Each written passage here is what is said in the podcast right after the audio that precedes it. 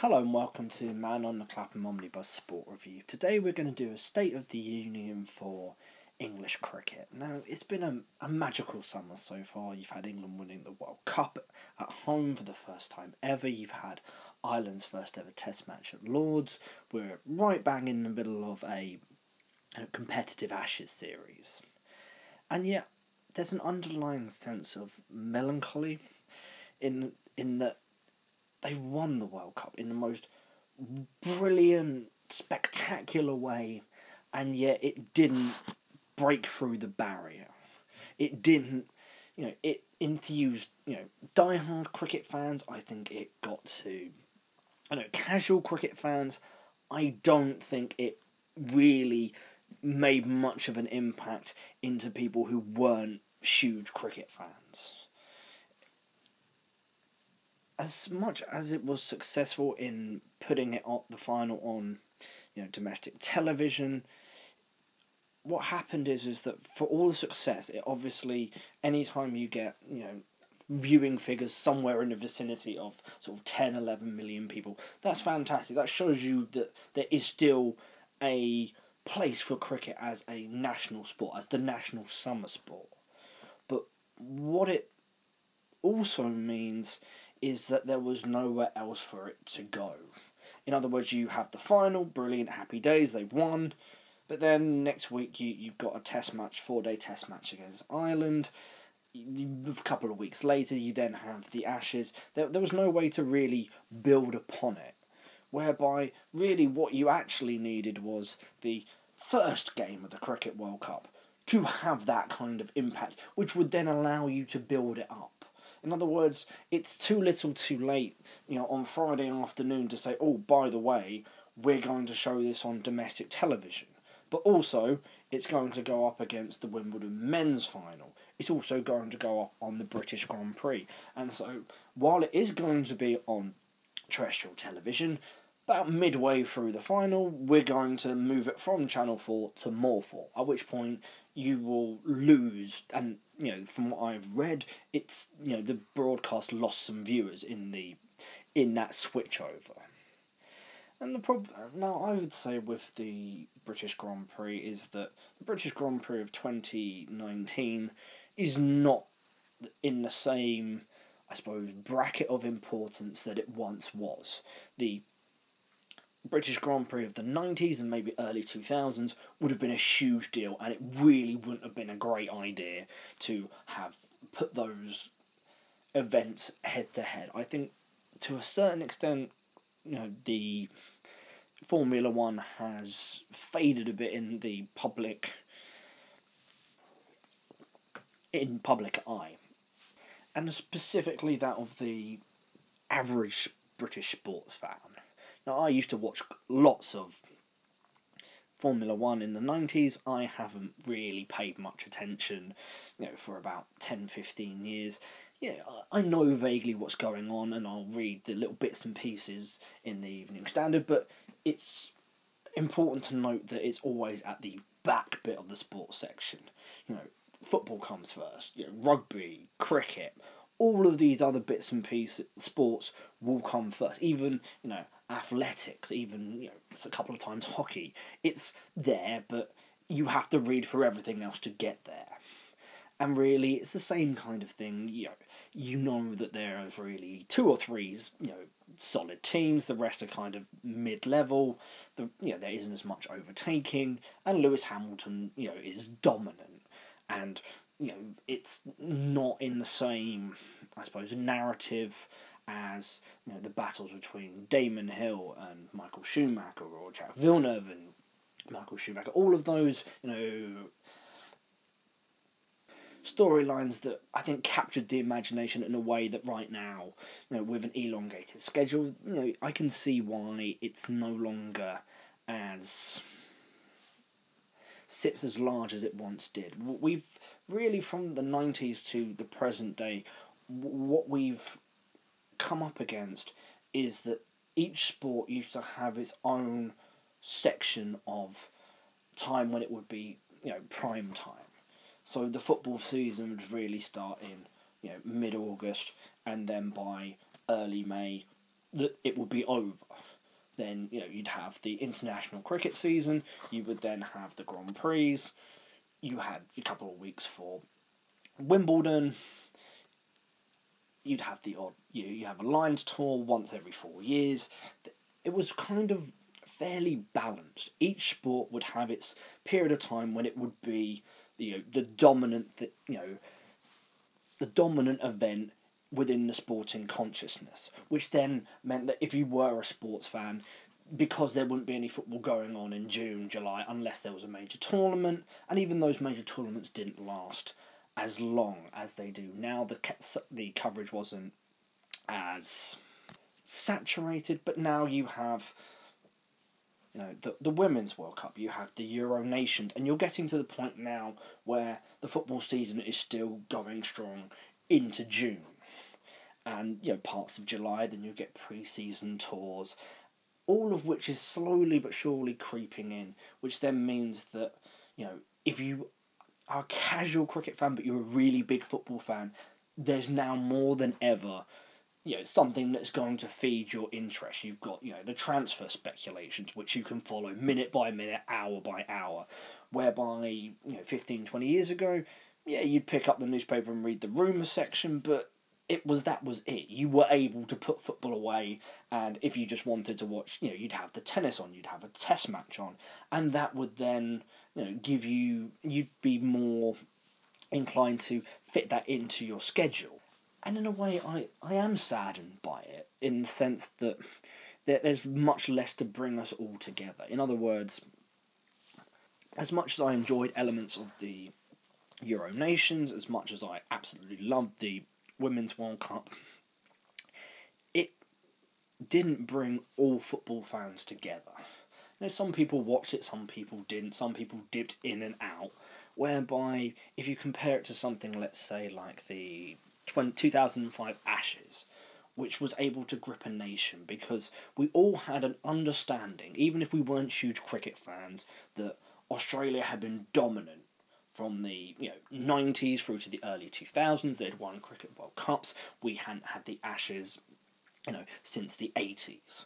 It was an easy narrative for people to understand and to get into that actually this England team over the past, you know, the previous sort of two years to 18 months had been getting better and better, getting pushed up the rankings, had been, you know, beating all comers, and this was going to be a fantastic chance. That you knew that there was a sense that maybe, you know, Glenn McGrath, maybe Shane Warne, this would possibly be their last Ashes over here, and that this young upstart team could well, you know, have were England's best chance to, you know, regain the Ashes. And so it's proven.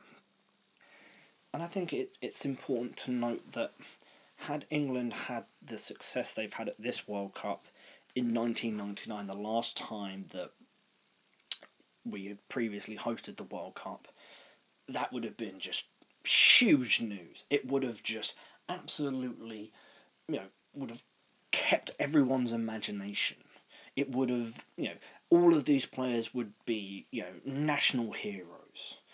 And yet, at the moment, in the world of sports, specifically in this country, that's not the case. I mean, had you explained to the ECB, let's say, nine months before the tournament, that you'd have an England team with obviously Jofra Archer bursting onto the scene bowling mid 90s effortlessly, you know, using bouncers, using Yorkers, and then matched up with, you know, Mark Wood, who had been, you know, sort of injury prone and had now finally managed to get a run of games in. You know, his body was cooperating for once. And the sense that obviously Jofra Archer has then, you know, had qualified for England, and this was, you know, just in time for the World Cup. You then had the you know, Eoin Morgan story about you know growing up in Ireland and then you know becoming a cricket superstar and then playing for England. You know you would have there were so many different storylines for each player. You know Jonny Bairstow's you know you know struggling to you know firstly get into the one day team to you know persuade you know everyone that he was able to play as an opener. You know, you had Jason Roy's situation where, and obviously growing up in a different country, moving over here, and then you know going through the Surrey ranks and again proving himself as a you know destructive opening batsman and also you then had you know you had the injury struggles you know would jason roy be you know back in time and just the sheer difference that it made when him and Bairstow were at the top of the order you then had you know josh Buttler's skills that have been you know shown all across the world and this was now finally you know the general public were going to be able to see this as well You've had you know Eoin Morgan's you know fantastic you know sixes you know six hitting extravaganza you know, against Afghanistan, and the fact that there was an Afghanistan cricket team. There was so much going on in this World Cup that just wasn't grasped by people because it because it was day games. It was a, a long tournament. It, you know, over the, the, the, the length of the Cricket World Cup, there was so much criticism and so much I think, anguish from actual proper cricket fans about, well, it's, you know, there's too many games, there's, it needs to, you know, there wasn't as many competitive games, there were so many, or there wasn't enough teams, you should let teams like Ireland, Scotland play in these World Cups. It is that in the end, I think you, you, you actually missed out on the joy of the actual tournament itself. There is no way that you can create a format that is going to please everybody. In the sense that if you go for an enlarged tournament, that means that you're going to have more games. You know, obviously, if you let some of the developing nations in, yes, there's you know, it's you you can't expect, you know, uh, you know, if you look take Afghanistan, they qualified, you know, deservedly and although they you know pushed India you know close, they performed admirably. They were still you know bottom and bottom by quite a you know distance. And I have a, an element of sympathy for the tournament organisers in the sense that there was, you know, with India, with England, and with, you know, to a lesser extent Australia, you did have you know three you know high end teams. Although Australia had you know really greatly struggled in the sort of previous eighteen months, you know to two years, you could see that it was a classic Australian thing. In you know the run up to the tournament, they then started to you know, to find themselves to get some results. They won out in India, and before you knew it, you know, they'd rocked up to the tournament and they were as, you know, dangerous as they ever have been. And what you then had was really a second tier of nations with South Africa, Pakistan, New Zealand, you know, the West Indies to a ascent, and you know, Sri Lanka, who all on their day, you know, could perform and could string together some results. And I think the expectation of just having one, you know, round robin table was that it would be a dogfight, and it's not their fault that that you know outside of you know the West Indies' fantastic first result against Pakistan, you know they you know, struggled to put together performances until really it was too late. You know they were unfortunate to lose to New Zealand in a sort of heartbreaker. You then had South Africa, who who never got going. And I think my sympathies with, with South Africa is that they were in a no win position in the sense that they've lost so much talent with the Kolpak ruling of these players who you know have gone to England because you can you know make more money more consistently than you would if you're trying to break into a very talented South Africa team.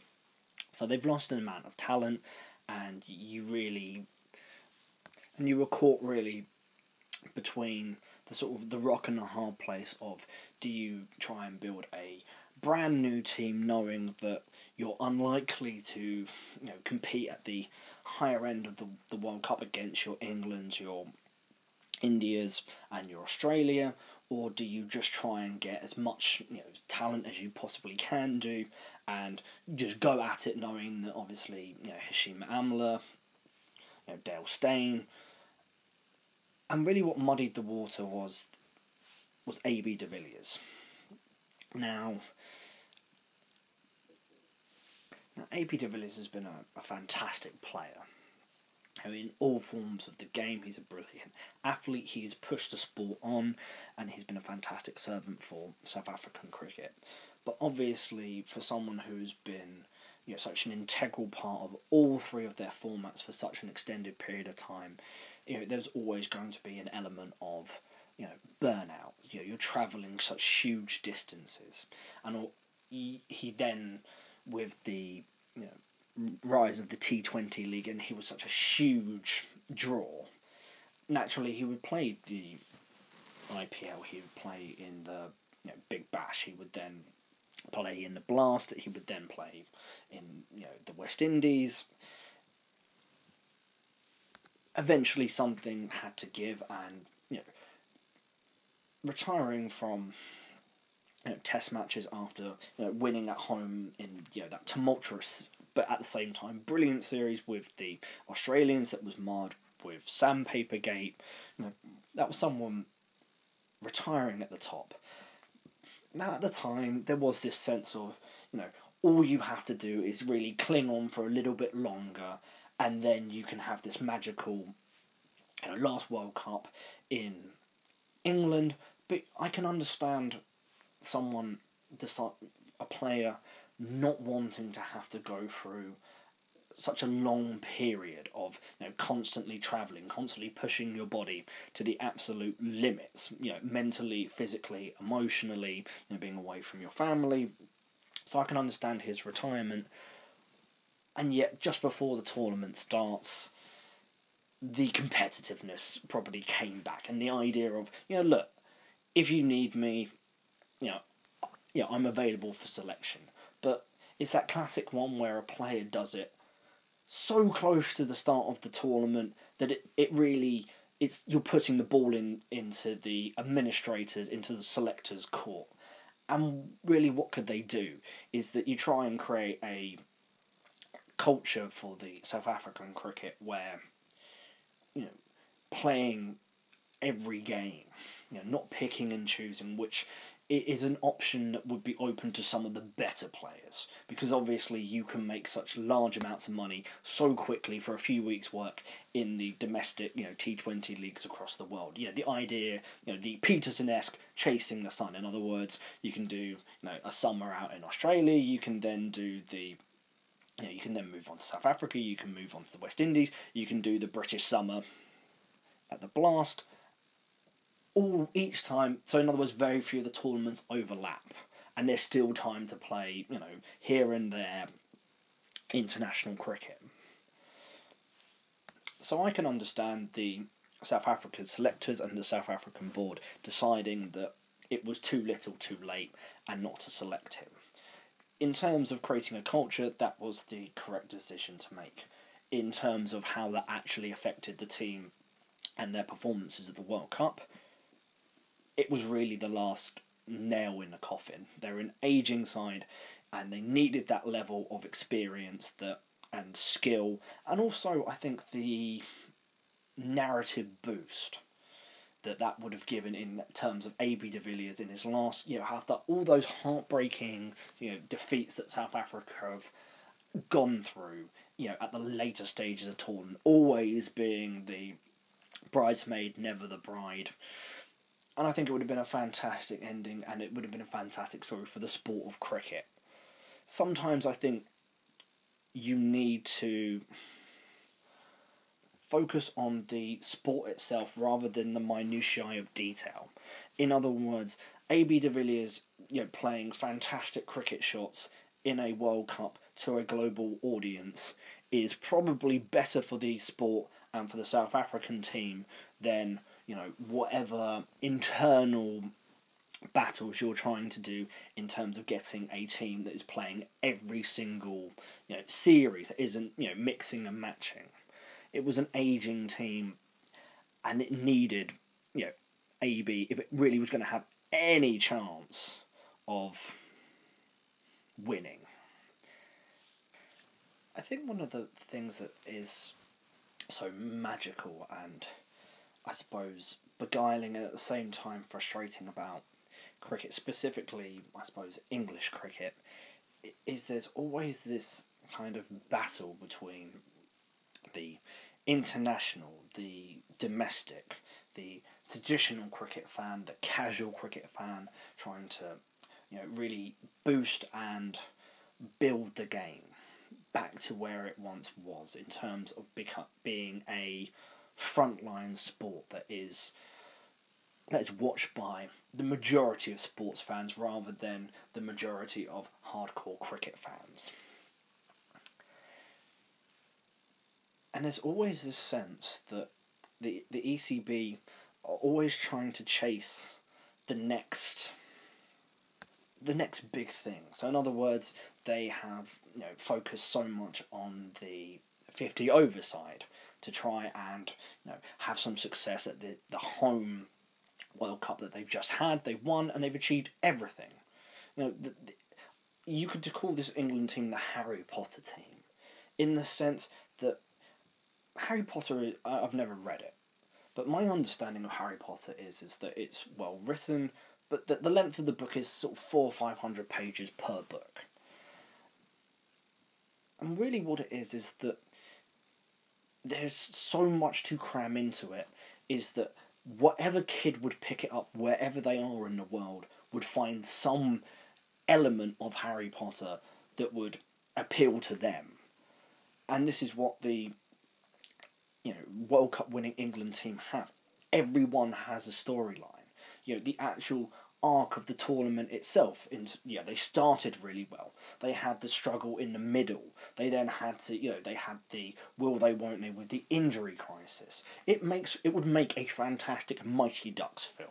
It would make a brilliant Disney kids sports movie. And eventually they all come together and have this mag- this brilliant amazing final with you know, twists and turns and eventually you know the good guys have won but what you now have is is that the 50 over game has you, the domestic tournament next year is going to be really downgraded to effectively a second tier tournament. It's not going to have many first team players. It's not going to have a set piece Lords final.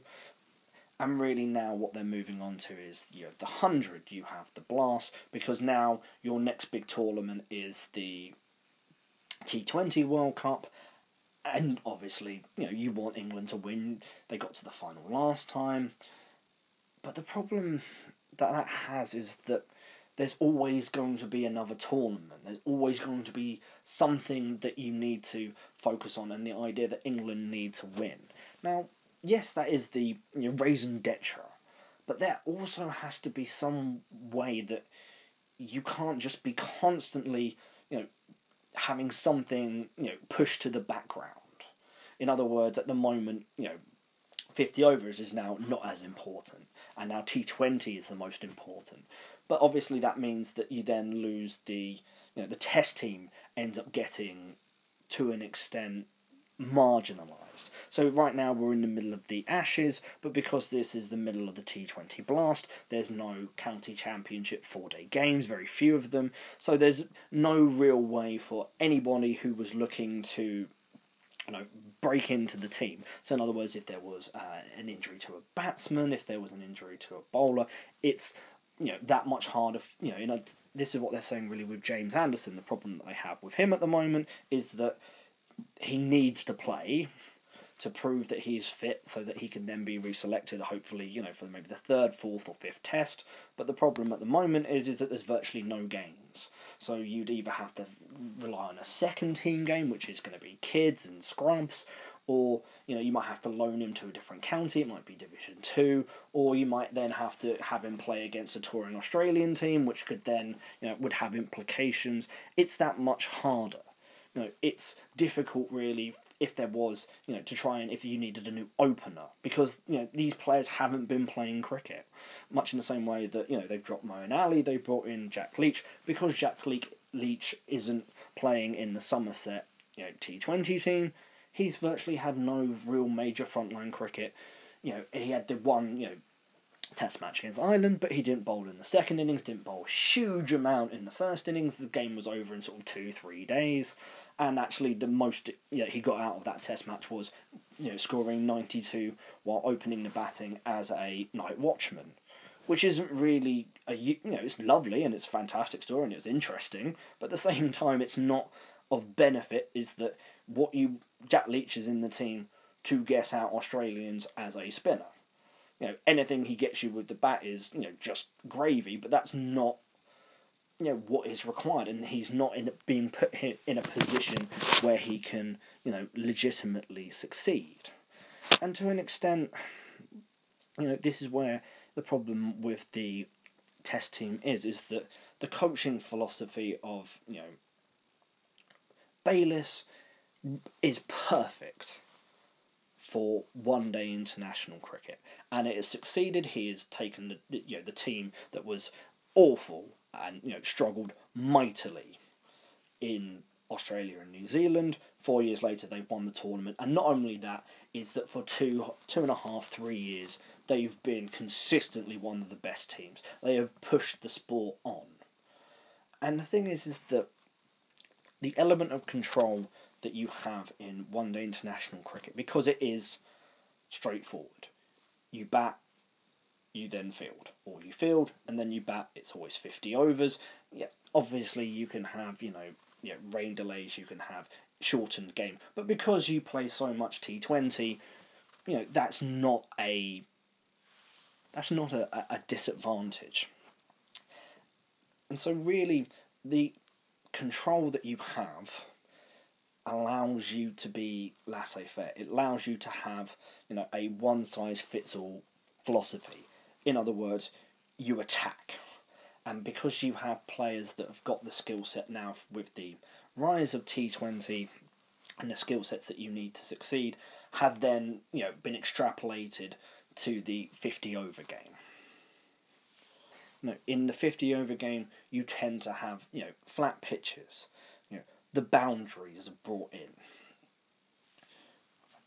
the way how England have played and one of the most impressive things about this one day international team is the success that they've had abroad. So they've won series out in India, they've won series out in Australia, they've won in New Zealand. They've you know been competitive all all around the world.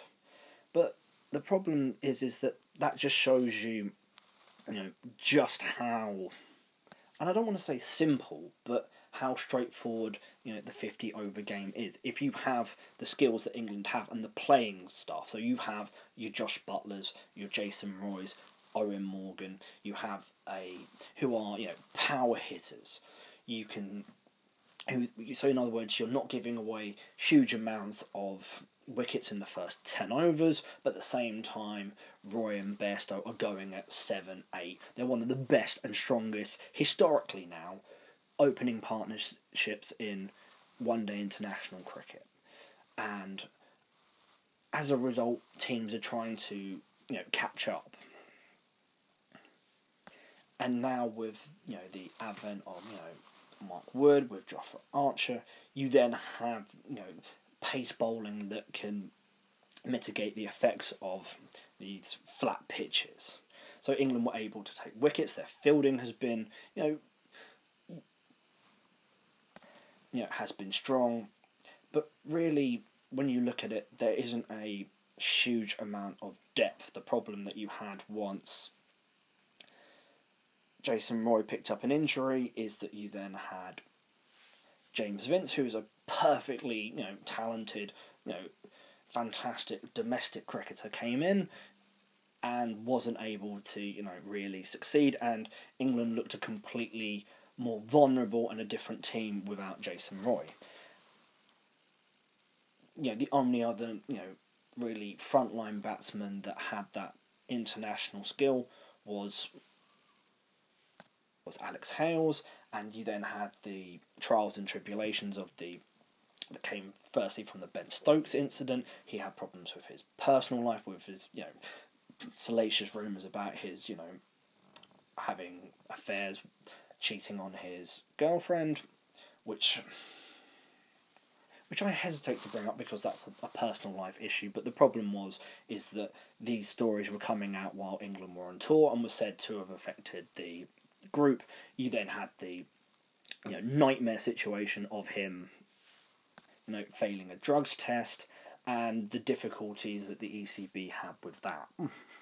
In that there was a, a sense of they were kind of effectively promising him that they could hush it up and that it shouldn't be a problem, with the inevitable that the second that it came out publicly that you know it wasn't a tenable strategy, there was always going to be you know an element of controversy to it, and inevitably, you know, he was dropped and it's unlikely that he's going to make a return to you know frontline international cricket mm. Without there being some you know element of change maybe in terms of the captain with possibly Eoin Morgan or with the coaching staff.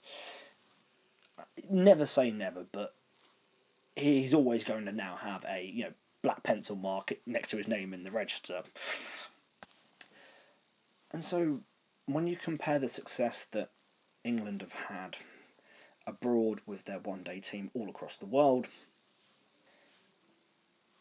you then compare that to the success or the lack of success that they've had you know, touring with regards to the test team shows you just how much more nuance and strategic thinking that you need and that it's question of you know, allocation of resources and what team that you want to put out onto the field, how you want to win, how you think you're going to win.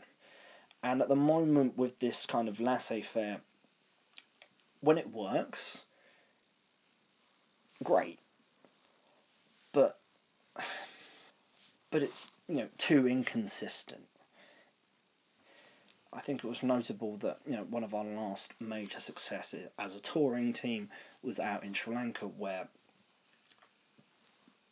Bayliss and Farbrace, the coach and the assistant coach, had basically spent lots of years coaching you know, the Sri Lankan national team and had an element of local knowledge that they were then able to utilize and they were able to then formulate a plan you know using Leach using Moeen Ali using Adil Rashid that was able to be successful. They then brought in Foakes because he's a fantastic wicket keeper and and they caught a Sri Lanka team that is very much you know in turmoil, and you saw elements of where how Sri Lanka could improve, and they ha- they are now on an upward curve. They went out and won in South Africa, which was a huge shock.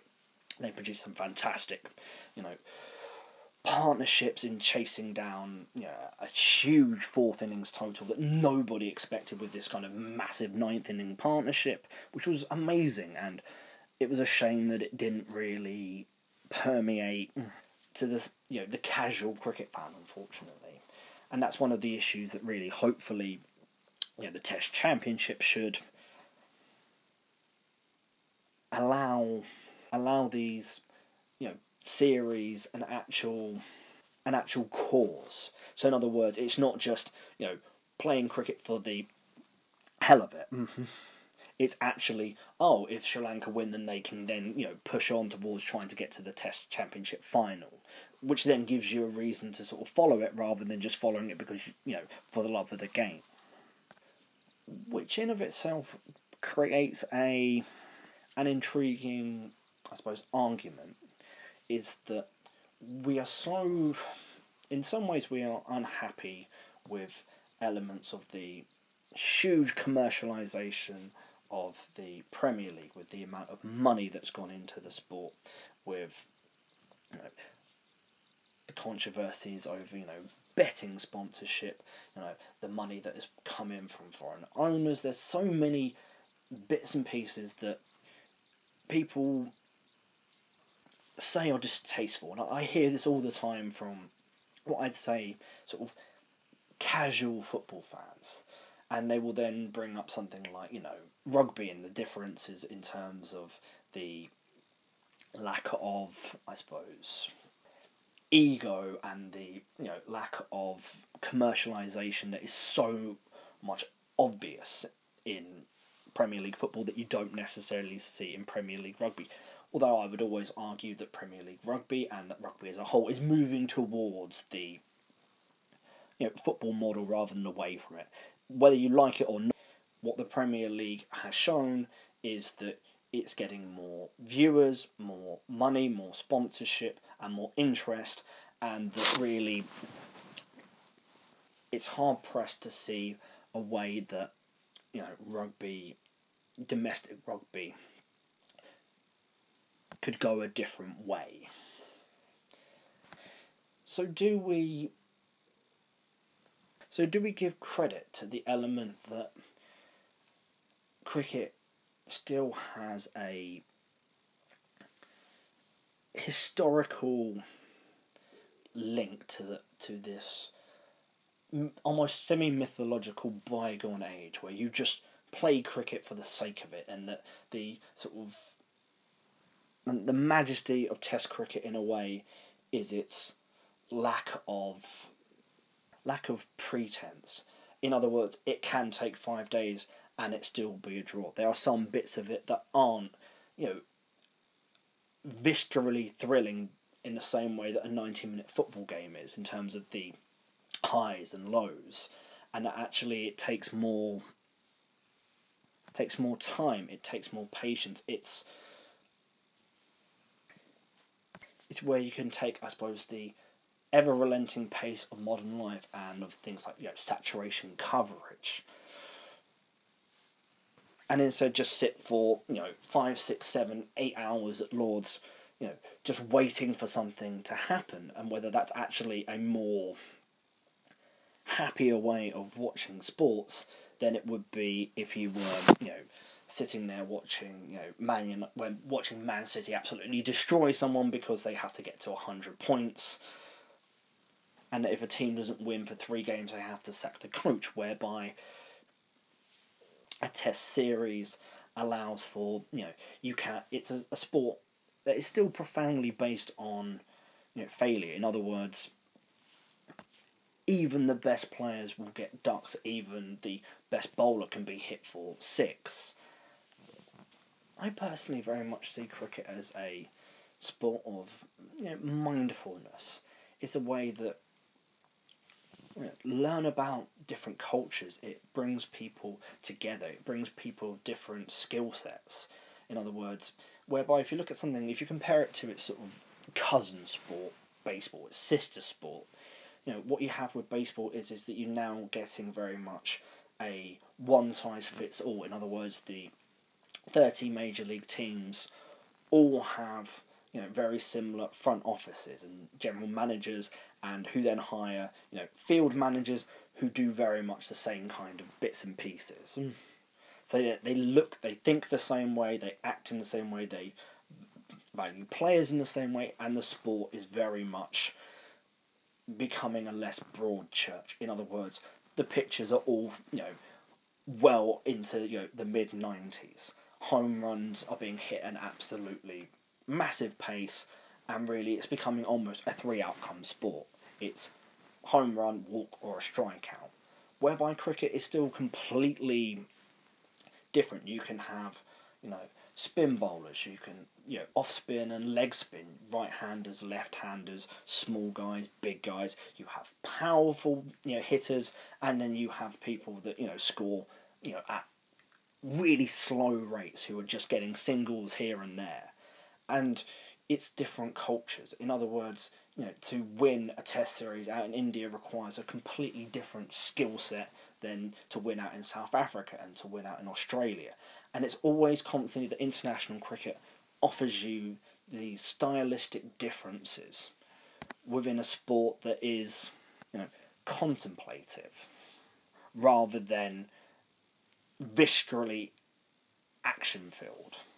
I mean, Test cricket and one days and T20s, they still have the power to captivate us, to shock us. And there is moments when, you know, in a run chase where your heart will be beating as if you were in the last minute of a football game or a penalty shootout. It still has that quality, but from a completely different standpoint. In other words, we all sit together at the cricket. You don't have, you know, you don't have segregation. It's a place where you can have a conversation with the person sitting next to you without having known that.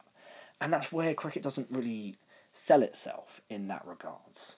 It's still considered this kind of fusty sport, which is just which I can get why it has that image and it you know, it's to cricket's and to let's say the ECB and to the ICC's detriment that they have lost sight of how to I don't want to say use the word sell or market, but how to place the game within the sport the world of sport the inability to to really to explain how special this sport is is that you can have a sport that can encompass the skills and of hitting in T20 which requires you know, fantastic hand-to-eye coordination. It requires you know, brutal power with you know, finesse and timing. You need to be a good fielder. You know, you need to have all-rounders that can contribute in all forms of the game, and you have to make you know tactical decisions very quickly. And then test matches, which are you know, completely opposite end of the spectrum, where you need you know where you need dedication. I mean, when you have you know batsmen such as you know Steven Smith, Kane Williamson, Virat Kohli, Joe Root, really at the heart of you know some of the major cricketing nations, either as captains or as senior batsmen, and all of the different styles. You know, Joe Root is a beautiful player to watch. Steve Smith less so, but then Steve Smith is just compelling viewing in that this is someone with the a a technique that has been really chiseled out. This is someone who has thought so deeply, so obsessively at, at, about the game, about his own position within the game, within Australian cricket, and the importance that his wicket now has become. That means that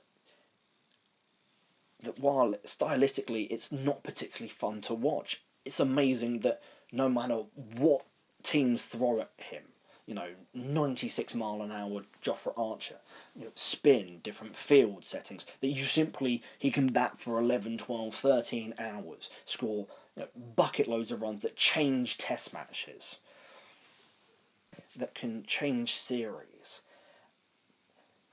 Cricket is fantastic box set viewing. You know, it can take a whole summer, and you still don't know how it's going to end. If you know, from a, a series that started in June that can end in early September. You know, it's a sport that can bring different cultures together. This is one of the, I think the most underrated elements of the Cricket World Cup that we've just hosted, was that you had you know, hundreds and thousands of supporters who don't really who don't play a huge role in a domestic game. So, in terms of going to T20 blast games, going to county games. But to see the passion when they were following Pakistan, Sri Lanka, the Safas, you know, Afghanistan's fans, and to see the India versus Pakistan game at Old Trafford and just how much it meant to both sides and how it how it can lead to a pause in what has been such a you know, turbulent political period that you know India and Pakistan ha- have gone through that that can all be put on hold for seven to eight hours while everyone just stops and watches this game and that everyone can sit together without there being problems. And as much as I want to believe that something like the the hundred, which is the new limited overs version of T20 that the ECB has developed and that they're going to bring in next summer at kind of huge expense in a way to try and capture the to recapture the public's love for the game because it's going to be on you know domestic television not the whole tournament just I think it's only maybe eight, nine, ten games. But to me personally, I think that if you actually want to, if you want to bring the game back to the people, to the British people, I think you have to start at Test cricket and really go from there, because Test cricket is. It's a it's a cliche to say it's the most purest form of the game, but it is the toughest, the one that requires the most skill, that produces the best challenges. And my next podcast is really going to be a a set of ideas on how we can really bring Test match cricket back to the the fore, to get it into a place where the ordinary sports fan can, in Britain at least, can fall back in love with the game, and a, a gateway for you know for the international market to see what we see, the people, you know, because and it needs to do that.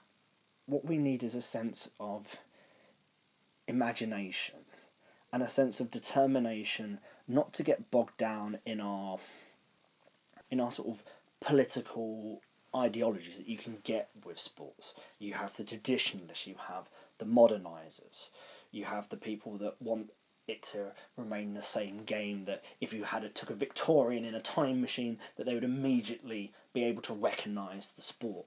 And then you have the modernists on one side who would sit there and change absolutely everything until which point you'd almost be hard pressed to see you know what is this still test match cricket? If you know is it test match cricket if it's 3 days or 4 days?